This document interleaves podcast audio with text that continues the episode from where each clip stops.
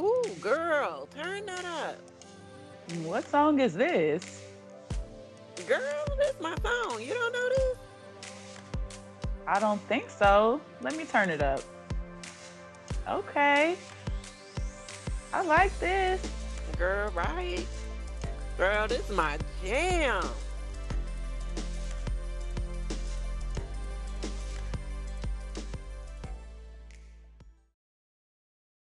Hello, and welcome back to my sister's jam. This is Camille, and I am here with my lovely favorite co-host, Big Sister Missy. Hey, girl. Hey, girl. Where you at? Is you at my I'm in here, girl. Yes. I'm in here in the other room, girl. Y'all, we are recording from the same home today. I am at my sister's house, and we are recording together in front of a live studio audience of our mama, Mama is over here too. mama in the house, so she gets to hear the unedited, raw, uncut version as it's being born. So And she probably ain't gonna remember none of it. No way, she'll still listen Thursday. right.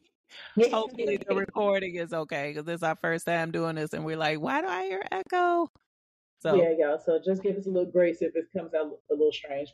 But yeah, Missy is going um, on a little trippy trip, so we had to make some things happen and pull some strings to get the episode out this Yeah. week in a timely fashion. Mhm. So that's where we're at. So just bear with us, give us some grace. And we just love y'all so much. We had to make sure we had this episode out for y'all. Um, I got my drink.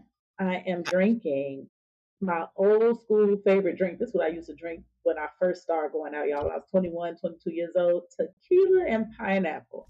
And it is bringing back, back such good memories. And it is muy delicioso. I think sis just got her usual. I do. Um, And I got one more time to spill this drink too, and I'm gonna just throw it across the room. What what is happening? I don't understand. Tell my sister don't spill no drinks. Okay, don't spill no drinks. She's sitting on her phone. I said, don't, don't worry about the phone. Stop spilling drinks is the thing. Right. I mean, can I drink? Am I a toddler? What? It, it's all right. We're gonna get it together. Well, listeners, on today's episode, we will be discussing some of our favorite jams that are about places, like geographical locations, areas, cities, towns. That's what we're talking about. But first, First, a shout out to some of our listeners and social media followers. So, Facebook follower Anna Jones, hey girl, commented on our favorite Breakup Jams episode. She went in about We Can't Be Friends by Deborah Cox and RL, saying, This song hit right when I needed it to. I loved and overplayed this song to death. Same, sis, same. Okay. we also overplayed it, girl. So, yes, thank you for that. Instagram follower and listener Big Dre Day 373 was our first Instagram follower to correctly guess our episode topic from our hint reels. So we usually post a hint to the topic that we're going to discuss every Wednesday, and he's the first to get it right. So y'all start looking out for those posts on Wednesday. Try to figure out what the topic is going to be on that Thursday. And go ahead and chime in. And he was the first one to get it. It was our Jermaine Yeah. Dupri episode. Hey, Dre. hey, Dre, you get bragging rights for getting the answer Yay. right. and we had a new listener on Spotify named Charmaine. Hey, girl. Who Hey, answered girl. girl who answered our q&a question on our soundtrack to my sister's life episode where we asked what is a song that's a part of your life soundtrack? And she responded with the bridge is over by boogie down productions. So it's nothing like a classic 80s hip-hop jam by KRS-One to get you thinking about your life journey. Girl we feel you. Hip-hop was there for you wouldn't it girl? Yes. Absolutely. yes, we are. And those are our shout outs for the week. Shout out to y'all. Well, everybody, of course, want to remind you check out the show notes for the list of songs that will be discussed in the episode. They are all there. The playlists are linked. So take a look so you can see the songs. And of course, you can check our social media. The songs will be there as well on Thursday so you know what's going on. Well, sister, are you ready to give us today's this day in music history facts? Today is September 28th. It is the 28th, and on this day in 1972, the Temptations classic Papa Was a Rolling Stone was released. The single had to be cut to 6 minutes and 58 seconds as there was not enough vinyl on the 45 record to handle the 11 minute and 46 seconds album version. First of all, So like the beginning was just like a lot of music before he came in Mm. with it was the third of September. It was like Mhm. all this music before he came in. I see. So that's what made it so long. I think there may have been like something at the end too. I don't know. But um, and in 1995, singer Bobby Brown escapes injury in a drive-by shooting in the Roxbury section of Boston that claims the life of his sister's fiance and leaves his car riddled with bullets. And those are our two this day in music history facts. Very good. Thank you for that. Well, y'all, I guess it's that time to jump right directly into the jams.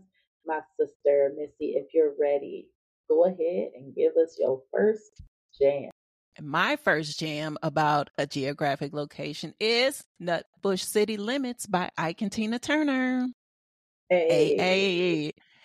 From their 1973 album of the same name, under the now defunct United Artists label, Nutbush City Limits was one of the last hits from the husband wife duo Ike and Tina Turner that they released together.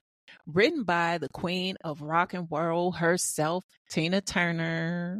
I love some Tina Turner. And Mhm. produced by Ike Turner. Now, I was going to call him some, but I didn't Uh-oh. because I'm classy. I'm classy. I gotta. keep it classy. We're gonna try Yes, we are. Okay. Mm. And produced by Ike Turner. The song is a semi autobiographical tale about Tina's hometown of Nutbush, located in Haywood County, Tennessee. Since her divorce from Ike in 1976, Tina re recorded the hit multiple times, including a live version as a B side to her single Private Dancer and a modern dance style version she recorded in 1991 for her compilation album Simply the Best. The classic was a hit for the duo, charting at number 22 on the Billboard Hot 100 and number 4 on the UK singles chart. Now, fun fact about this song though. So apparently Australians have a special love for this song. When the original version in 1973 was released, they created a line dance. Now remember this was the, the disco era was still going strong at this time. Okay.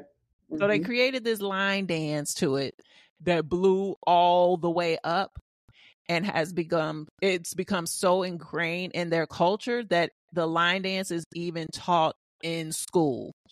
You know, even though the song is about a small American town in Tennessee, the Australians have claimed the tune and the line dance as their own. Mean, okay. it's played at weddings and other functions even to this present day. And the line dance got renewed life this time internationally via TikTok when someone went viral doing the line dance. And so then when it blew up and it's like all over TikTok and then Americans started doing it, Australians were surprised to find out that it was literally only them that knew about this dance. No, no, no one else was doing a line dance in Nutbush city limits in any other No, I country. need to see this. Like, what in the world? I'm gonna learn It's- it. We're gonna we're gonna do it, y'all. If y'all want to see us do this dance in a real, we're gonna start a Nutbush City Limits challenge. if we get how many? If we get some amount of y'all to say y'all want to see it. We're gonna do it. Is it hard? The dance look Thirty. No, it's not. And it's actually pretty cool. And it goes perfectly with the song. Like I did look at it while I was doing these notes. And I was like, oh, okay, cute, cute. Easy to learn. Okay. Okay, And so- out. Yep. it's like it's, it's like that in Australia. But I think it's very cool that an Ike and Tina song has such a long lasting, heavy influence on another country. Yeah, Like I love I love that. that is so- pretty cool.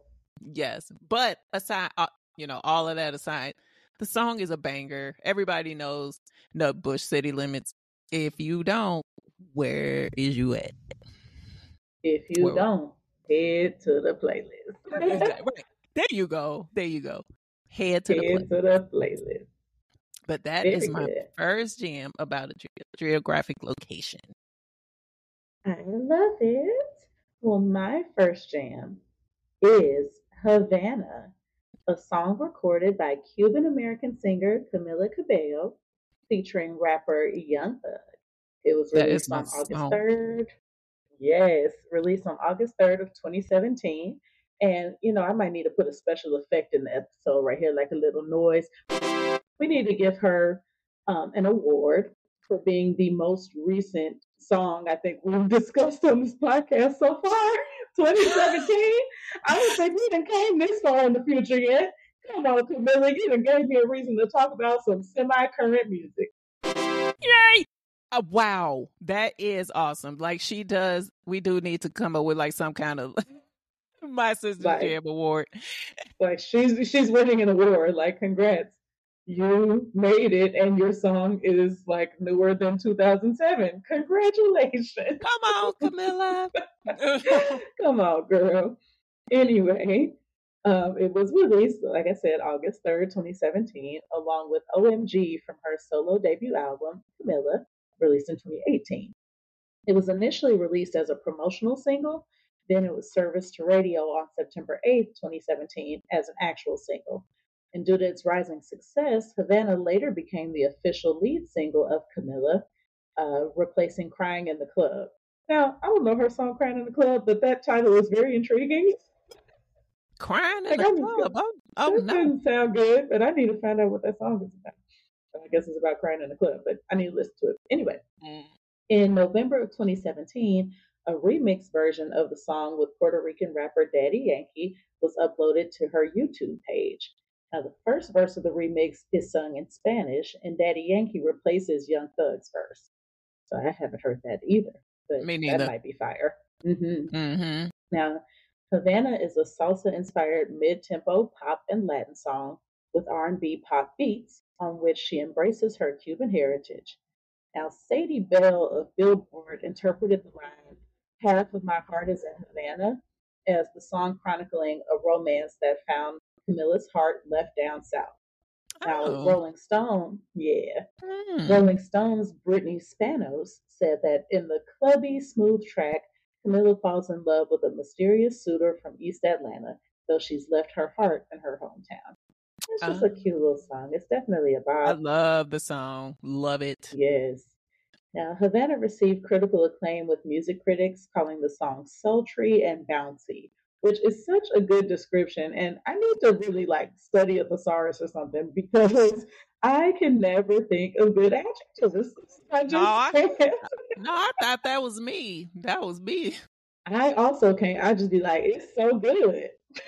like, like it's it's fire. Like it's Yeah.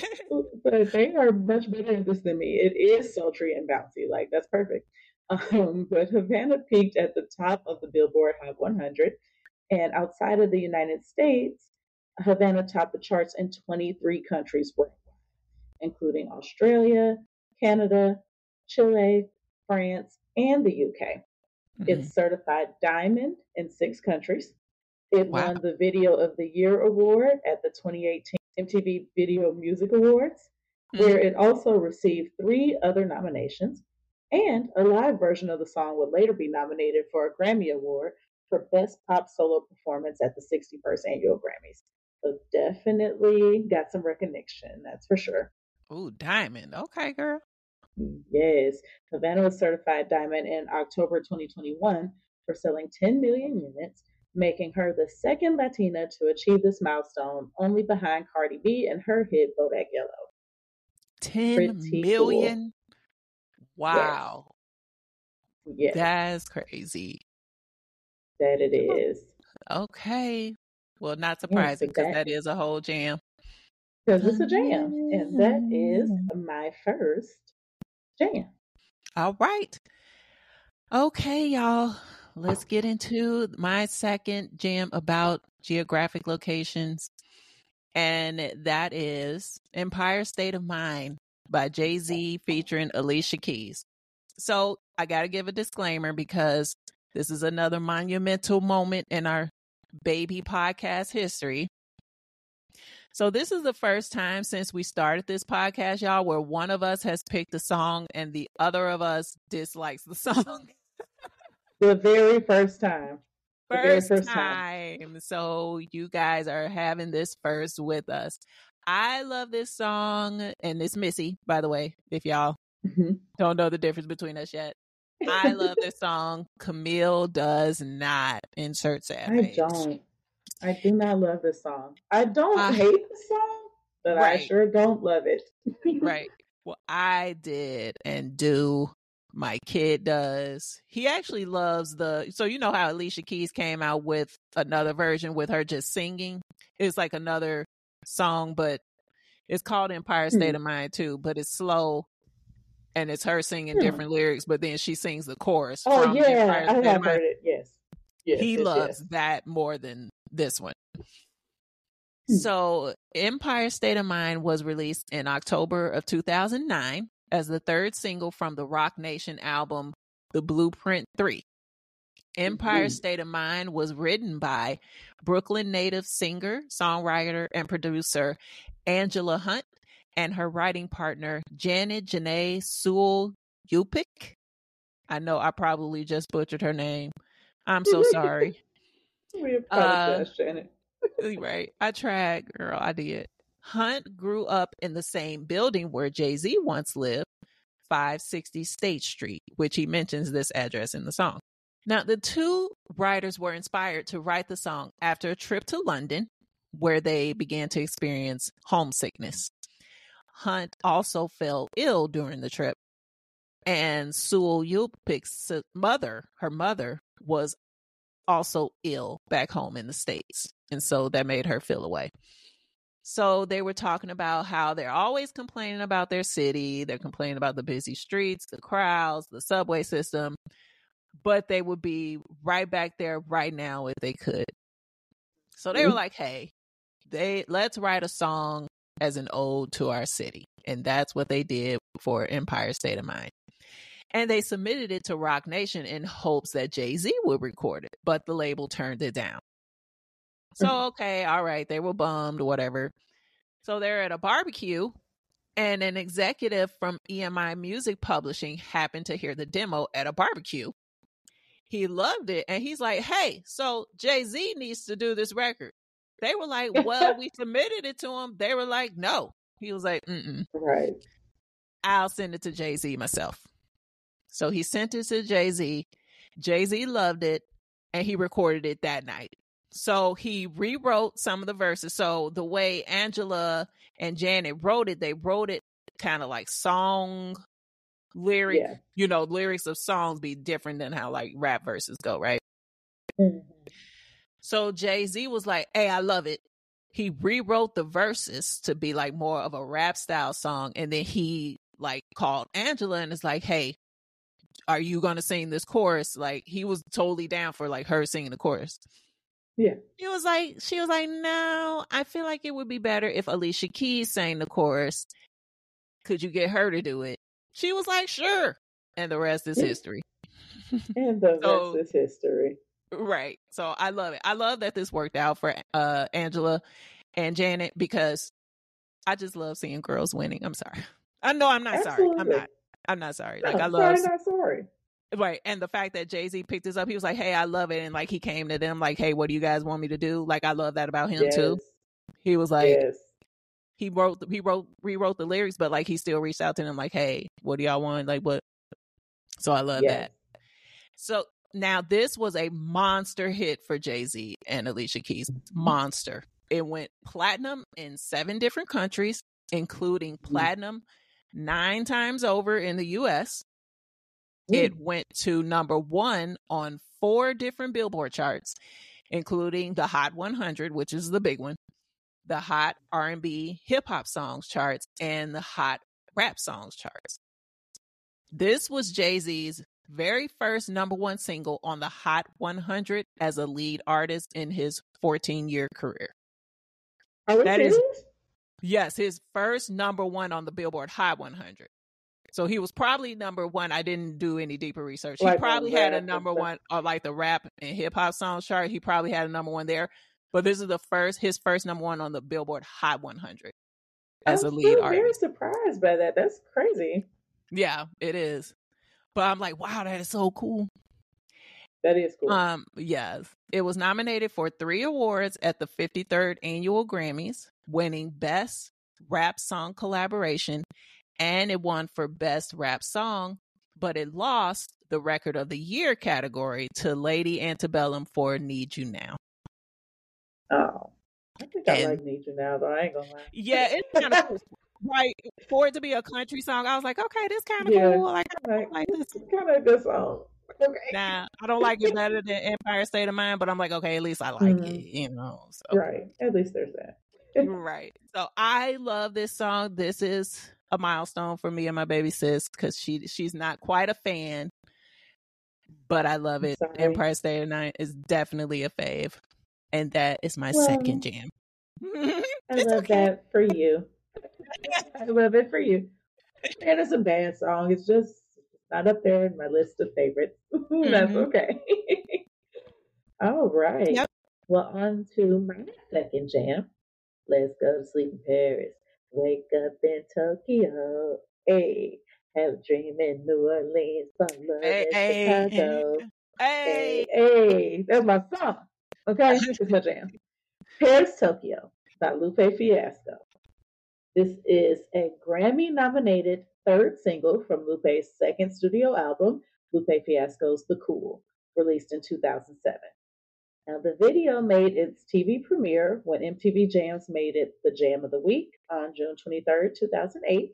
It also debuted on BET's 106 in Park on July 8, 2008, as the new joint of the day. do I remember MTV jams? I don't know. Yeah? Maybe you should. I should. Uh, I definitely. I feel like I remember the name of the show more than I remember the show. Like I know MTV Jams was a thing, but like, do I remember watching it? Now there's also an official remix which features Pharrell Williams, Q-Tip, and fellow record label artist Sarah Green. I have not heard that, but it's Mm. probably fire. Now, Lupe explained the inspiration behind the song, saying, I love Paris, I love Tokyo. And what inspired me to write the song was that between Food and Liquor, which is his album before this one, and this album, we traveled everywhere multiple countries, multiple towns, multiple tours. So I just developed a knack and a love for touring, even if I didn't want to do it. And of Mm. course, another side to it all is when you travel, you leave people behind. So I Mm. actually wrote the song for my girl because I'd be gone so much, we go for two months at a time without seeing each other.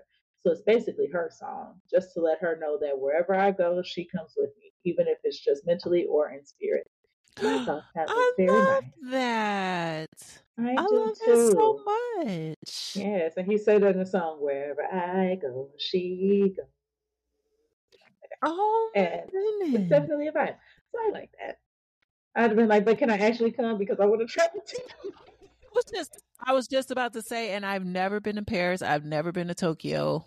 Mm-mm. So like, can I can I go with you though? Is the thing. We Like, can. Maybe she had something she was doing. I don't know. Maybe she could yes. Oh, you was talking about her. I thought you was talking about us. Like, can we go with him? Oh, I mean, like, I will too, I guess, if he, if he got me. Met the Girl, girlfriend. If I was You the met the girlfriend, I would've been girlfriend. like, Can I yeah. I just yeah, had a yeah. few little drinks. That's all it is, Oh, y'all. that's all right. Okay. Yeah, y'all, we probably the most lit we've been so far. So again, please give us some grace. But Lupe Fiasco was definitely like he had some hits back in the day, and I wonder why he yes, just went away. yes. Cause wasn't that Lupe and I forget the other dude's name, but that did uh Superstar. Yes, If you yes. are what you Yes. say, girl. If I didn't play that, ooh, Then he had this one song I like called "Go Baby." Go baby, whoop, whoop, go baby, whoop. Anyway, And that was Lupe. That was stuff. Kick Push, right? Kick yeah, Push. see. Okay. You you. Okay, so all Mhm. right, there go there go another episode. Okay, right. Paris Tokyo It's my Yes. second jam for today. Yes. Thank you. And we can go on to your third. So mm-hmm. my third jam about geographic locations is Georgia on My Mind by Ray Charles. Oh, I love this song so much. And I love Ray Charles so much. Like I mm-hmm. feel like this is new to me, even though it's kind of not. Because I was thinking about all these Ray Charles songs that I love, and I'm like, wait, I love this one, I love this one. I'm like, wait, Yep. so do I need Ray Charles on my wall? Okay, but Maybe anyway, so. So the original Georgia on My Mind was a 1930 pop song written by Hoagy Carmichael and Stuart Gorrell and published at the end of 1930 under the Southern Music Publishing Company. It has been asserted that Hoagie wrote the lyrics about his sister, Georgia, but he Mhm. cleared this up in his second autobiography, Sometimes I Wonder, that a fellow musician friend told him he should write a song about a- the- state of Georgia. Mhm. And Hoagy jokingly volunteered the words Georgia, Georgia, but then ended up using those words in the lyric at the very beginning as he continued working on the song with his roommate Stuart. Then in 1960, Georgia native Ray Charles came along and recorded his take on the song. And it went to number one on the Billboard Hot 100. Of course it did, because it was Ray Charles. Because I just love Charles. him. I love him so much. From that time on, Ray Charles's version of the song became the most widely known version of the song, which makes sense to me because I was like, wow, there was another version of the song before Right, I Ray's. was I was like, wait, it what? became the only known version. I mean, I was like, wow. And like 30 years prior for one, like 1930 was the original Yeah, one. That's crazy. insane to me. So not only was his the most widely known version, it also became the song most associated with his music career. Mhm. Which which in a way this surprised me because I would have thought it was hit the road jack, Hmm. but you know, No. but no, I guess not. huh? Mhm. But like my favorite Ray Charles songs, and it's hard to pick, but I love Nighttime is the Right Time Oh yes. and Eleanor Rigby. Which Mm. girl, by the way, this might I might be dipping into another episode. I did not know that he remade Eleanor Rigby. The Beatles Oh. made it first. Who knew? I did I did not know until like a few years ago and I was like, "Oh, I mean, it's still cool." Anyway, just a few fun facts about the jam. In 1979, the song was designated as the state song of Georgia, and he was invited to perform it at the state capitol. The TV show Designing Women used an instrumental version of the song as its opening theme. During the open credits of his sixth season in 1991, he performed his version of the song live on piano as the cast looked on as its opening credits. Mm. I know. I, I love that. It's so awesome. In 2003, the Rolling Stone magazine named his version of Georgia on My Mind the 44th greatest song of all time. The original lyrics, including the commonly excised introductory verse, which is probably like my favorite part of the song. It's so weird. like my favorite part is the first verse. So the lyrics are in the Georgia Code under license. Oh wow. So it's protected heavy by the state of Georgia Code. I see. It's serious about it. Uh, yeah, I thought that was so interesting. I'm like, no, nobody else is touching this song. Okay, Georgia, I feel you know. Okay. You know something interesting and funny about something you said earlier. You're like, Mhm. wow, 30 years prior that original song to Ray Charles song. But uh this is 2023 and I'm sure we're doing stuff with songs from 93, which was 30 years ago and it very much does not seem like a long time. So probably to Ray Charles that song wasn't that old. Wasn't that old? Wow. You know? That's But- crazy. 30 years really ain't nothing. I, it's, it's not. Because 30 years 30 a big while, you know? Because you know, because I don't know. That's just the way time is going these days. But that is very cool. Yeah, I definitely didn't know. That's my jam. Cool. All right. On to my third jam, my unofficial favorite. Favorite. Every episode I say is favorite. No, it's not. It's not a favorite. What I mean when I say my favorite, y'all, is the one I was most excited to include in the episode. That's what I really mean. it's not necessarily my favorite song. It's just Very the one I'm like, yes, this one. Come up with the topic, this one. This one about this topic. I got to talk about this Yes. one right here. I'm with you. So that's what we at. Thank you. This one is Homecoming, a song by American hip hop recording artist, you already know, Kanye West. it was included as the 12th song on his third studio album, Graduation. You know, I just mentioned the number, the track number on the album. Why would I used to pay attention to that? Like when I used to get a CD, I'd be like, oh yeah, that's number seven. For some reason, number seven on the CD was always my favorite. I think every CD I ever bought, number seven was hidden. And I used to think a lot about like what the artist might have been thinking when they put the songs in a particular order on the album and stuff like that. Like I'm like, oh yeah, I see why they put this next, and these flow good together. I don't know if anybody else thinks about that, but I really used to pay attention to like what number a song was. Like yes, number seven, I already know gonna hit. I just died on Amory's album is number seven. It's definitely like Hmm. almost my favorite song of all time. And I just love, I don't know, but anyway, I never, I never 12. paid attention to that.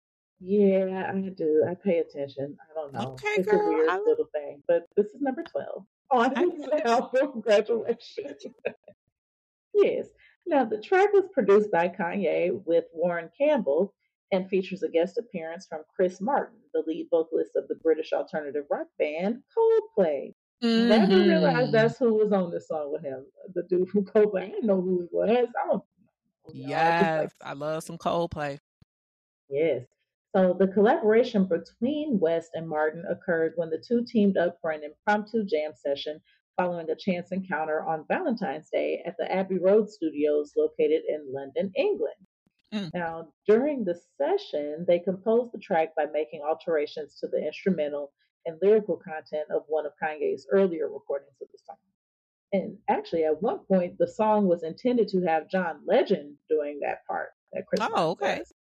Mm-hmm. Uh, So it but was, anywho, it was gonna be fire either way then. it's gonna be fire regardless, yeah. But hmm so, Homecoming is written as a tribute dedicated to Kanye's hometown of Chicago, Illinois. Um, his mm conceptual lyricism expresses an extended metaphor where he personifies Chicago as a childhood sweetheart to convey his relationship with the city. And it took me a little bit to realize that that's what he was doing in the song. Like, I definitely didn't catch it the first time I listened to the song until he gets to the part where he's like, if you don't know by now, I'm talking about Chi Town. And I'm like, oh, I thought you were talking about a girl. Yes. So, upon its release, Homecoming received mixed reviews from contemporary music critics. Um, though Kanye was complimented for his introspective, introspective lyricism and storytelling abilities, Martin's contribution was met with polarizing reactions, with many criticizing his appearance on the song due to him not being from Chicago. Which is an interesting point. Like, how do you feel about that? How do you feel about that, sister? Do you think it's a problem mean- that he features somebody that's not a Chicago native on the song? No, I think they doing too much, and I think that might be They our slogan. doing too F a much. critic. Let's do- let's go. Let's make that up. Ah, wait a minute. We don't want to start burning bridges before we get F a critic, because who mean, but cares that's a if he's not from can do it. Chicago? It's Kanye's song featuring Chris is Martin. Chicago. Kanye is from Chicago. Leave it at that. You're just looking for something.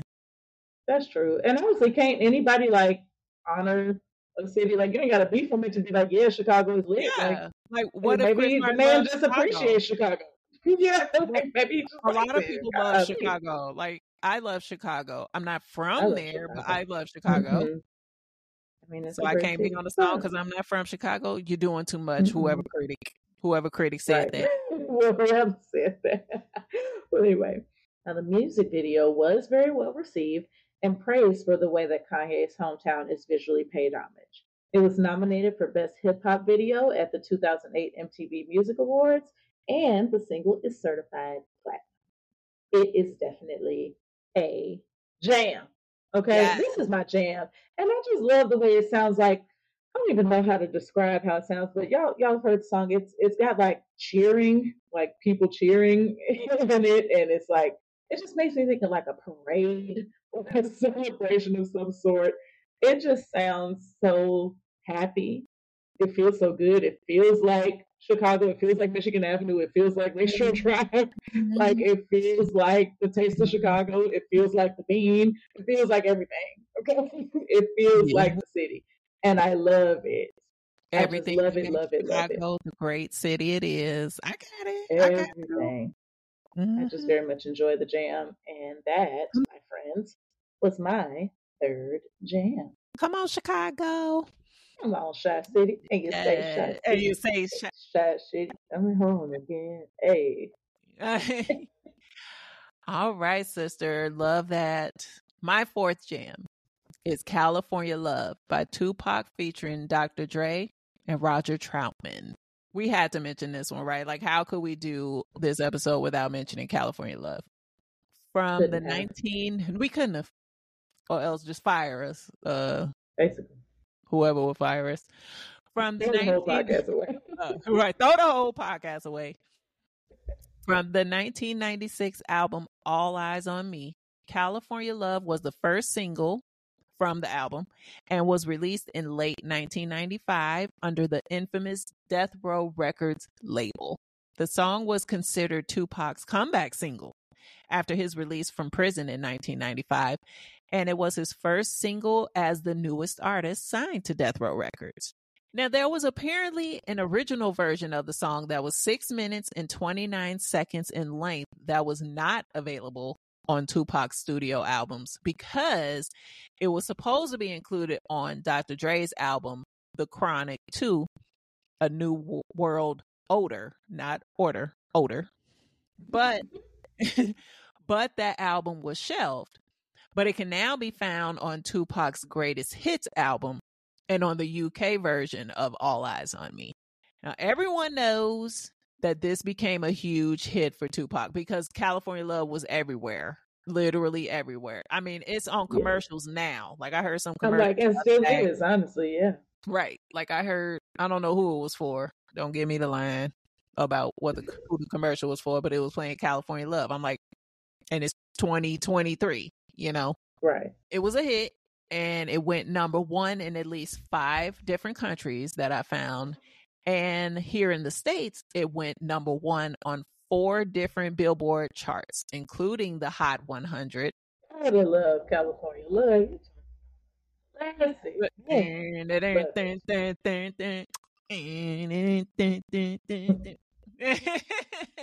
Hey, I'm here for it. Um, so my fourth jam is Beverly Hills, a song by American rock band Weezer. Mm.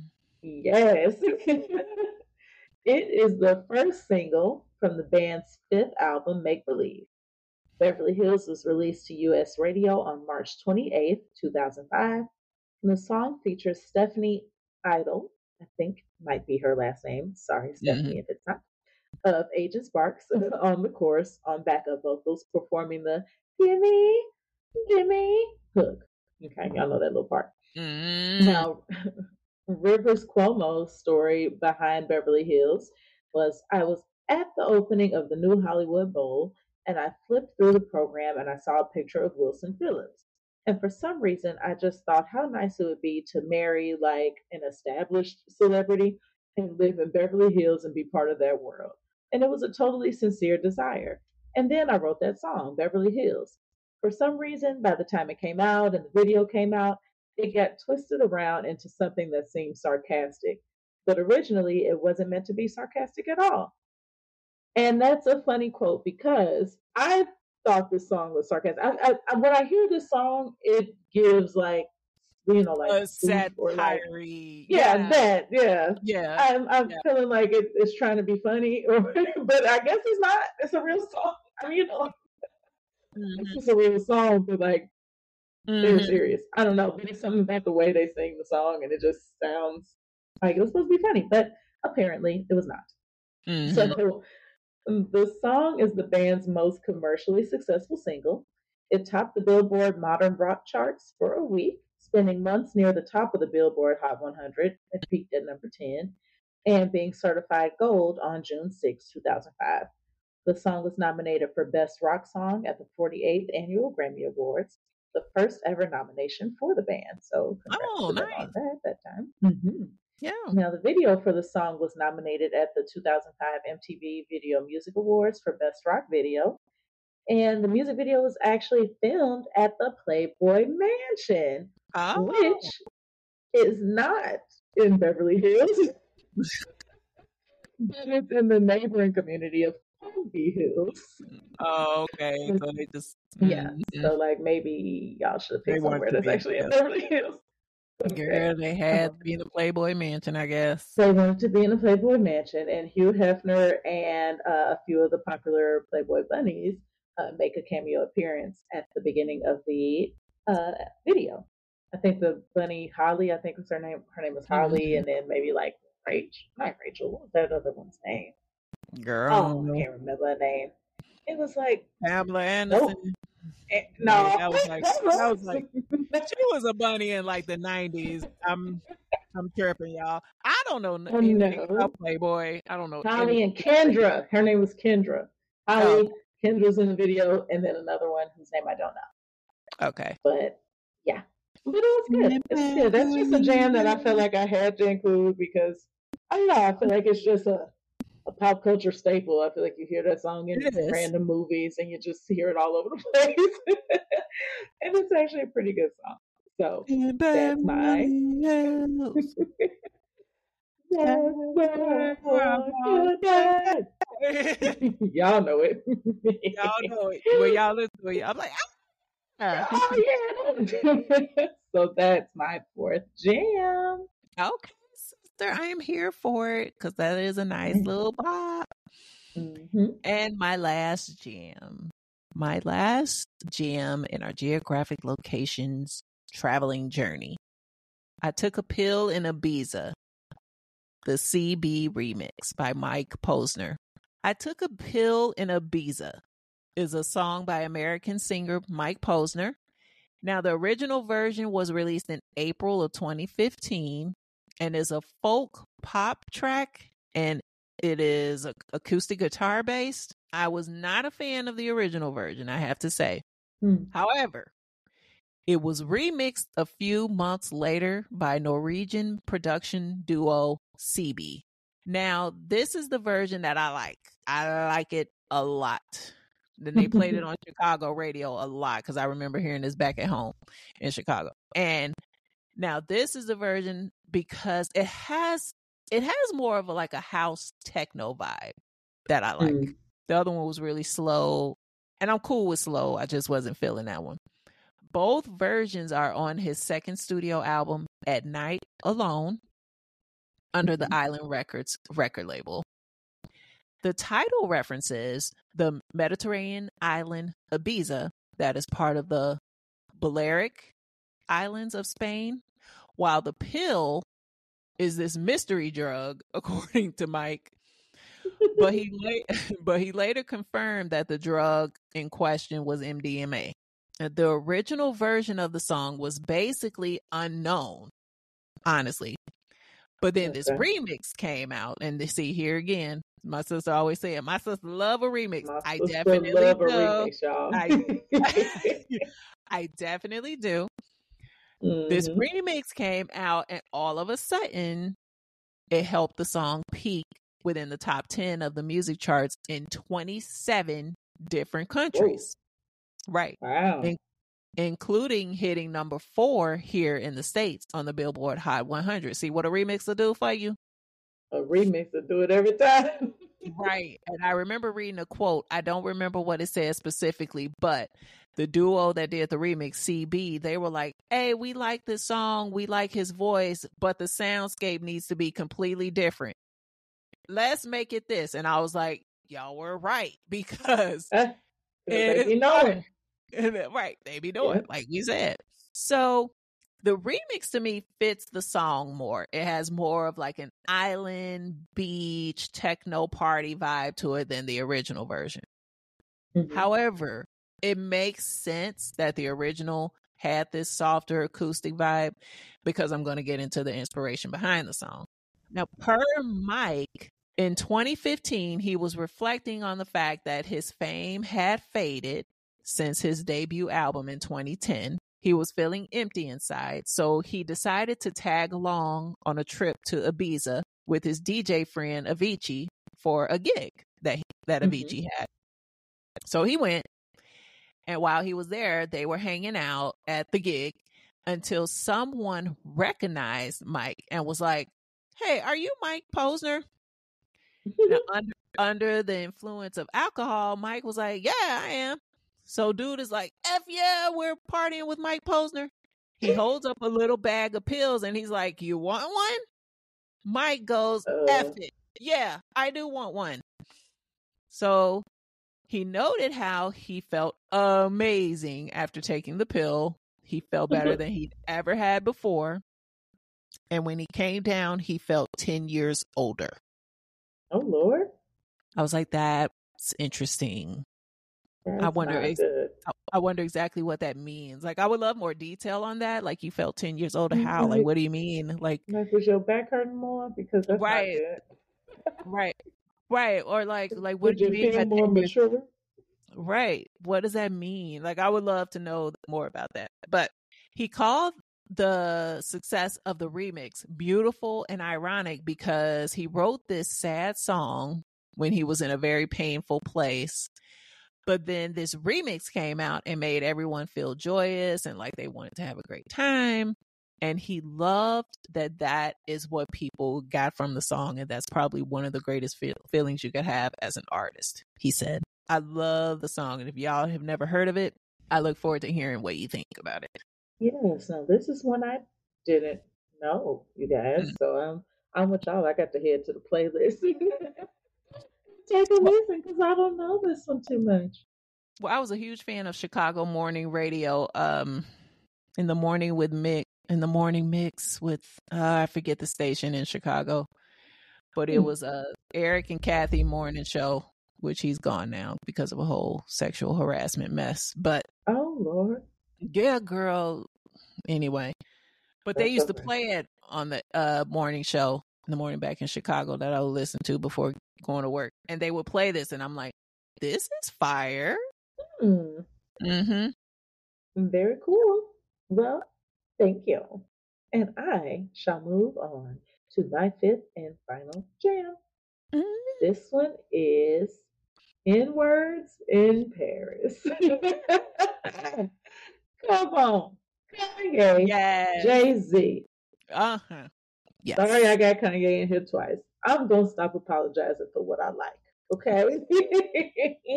right. This It's our is podcast. my jam. It's my broadcast.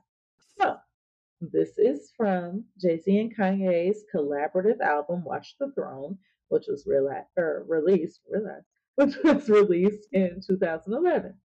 The song is built around a synth bell loop from the Dirty South Bangers music library and contains vocal samples from "Baptizing Scene" by Reverend W. A. Donaldson, which I went and listened to a snippet of that, and uh, I'm not sure what I heard. Mm. That I I listened to it it Mm-mm. was like a I don't know. Anyway, I don't know even how to describe it. Um, in Words in Paris also includes an interpolation of Victory by Puff Daddy featuring the notorious B.I.G. and Busta Rhymes. And it Hmm. includes dialogue excerpts from the 2007 film Blades of Glory. I know y'all know those parts in the song. Okay. Now, on the week of the album's release, the song debuted at number 75 on the Billboard Hot 100, eventually peaking at number 5. Mm-hmm. The song won Best Rap Performance and Best Rap Song at the 55th Annual Grammy Awards, and Mm. the video received a nomination for Video of the Year at the 2012 BET Awards, losing to the duo's other song, Otis. Oh, okay. all right, 'cause y'all really That's didn't all right. lose. You won anyway. That's all right. Get 'cause behind Otis. we have talked about Otis already. So, okay. All right. Yes, and that video for Otis is definitely fire. So I mean, you know, Otis- agreed. Nothing tops Otis. Sorry, but At okay. so, In Words in Paris was performed on the Watch the Throne tour a lot. Okay. In Mhm. the early stops of the tour, the song was performed three times. Kanye and Jay Z began performing the song more than thrice at the Mhm. Miami show at American Airlines Arena by performing it five times. Then the song Oh. was played six times. Huh? I thought that was us that had American Airlines Arena. I thought we it was had Dallas American Airlines Center. Stadium. Oh, I think it's called Center oh okay. in Dallas. The American Airlines Arena must be in, uh. Dang, I'd be confused. Okay. That's okay. Now, the song's played six times at TD Garden in Boston on November 21st, 2011, setting a record for the tour at the time. Okay, so we up to six. It went on and on from there, getting all the way up to 10 performances on the last few tour stops around December of 2011. Now, on June 1st, 2012, during their first date in Paris, they actually broke the record, performing the song 11 times. They claim themselves that the record was held by Los Angeles when Jay Z said the record is held by LA with 10 times, but this song isn't called in words in Los Angeles. We gotta break this record and bring it to 11. like, I'm dead. First of all, Jay Z a the song is called in Paris, okay, not in LA. So we got to do it big when we in Paris. How could you not? You gotta go. It, listen, Yeah, like sense. we in y'all city. We in y'all city. so finally, even that record, the 11 times, was broken a couple weeks later when they performed the hit a whopping 12 times at the same Parisian venue. So Okay. that seems like a lot. That seems a bit excessive, but okay. but okay. Bet you they was there. Bet But you they was okay. there for every And I performance. mean, and bet I would be jamming if I was hearing it. I, I listen to it twelve times in a row if you want to play it because it's a jam. in you, you like, hey. Then you're just like again, again, again, encore. And nothing else. That's it. It's Especially if I'm in Paris. song. I, Encore, encore. which is also another Z song. If I'm at a Kanye and Jay Z concert and I'm in Paris and the song "In Words in Paris" exists, yeah, Like- just sing it twelve times. It's cool. Just sing it 12 times because I'm going to Sing it listen 12 to it 12 times and I'm to dance 12 to it times. 12 times. That's just, And then I'm probably getting the car on the way to the house and play it again. But you know, that's my Right. business, as Tabitha Brown would say. 'Cause That's my Right. Okay. okay. So that a lovely selection. my fifth and final jam. And y'all, that's it for us on our struggle episode. Y'all, we hope this doesn't come across as a struggle episode, but dear Lord, it was. It was a struggle episode. We hope y'all liked it. We hope you got some gems. At the very least, just listen to the playlist and feel joy. Because if the if the episode didn't do it for you, the playlist surely will every time. And the so the social media content will be good too, y'all. Go over there. and it'll be good. So, you know, we'll keep it short and sweet on our way out. Social medias, My Sister's Jam on Instagram and Facebook. Email My Sister's Jam at Gmail if you need to holler at us. Is there anything else, my sister? That is it. And we're going to get on off here. Bye, y'all. Muchas gracias y adios. Bye.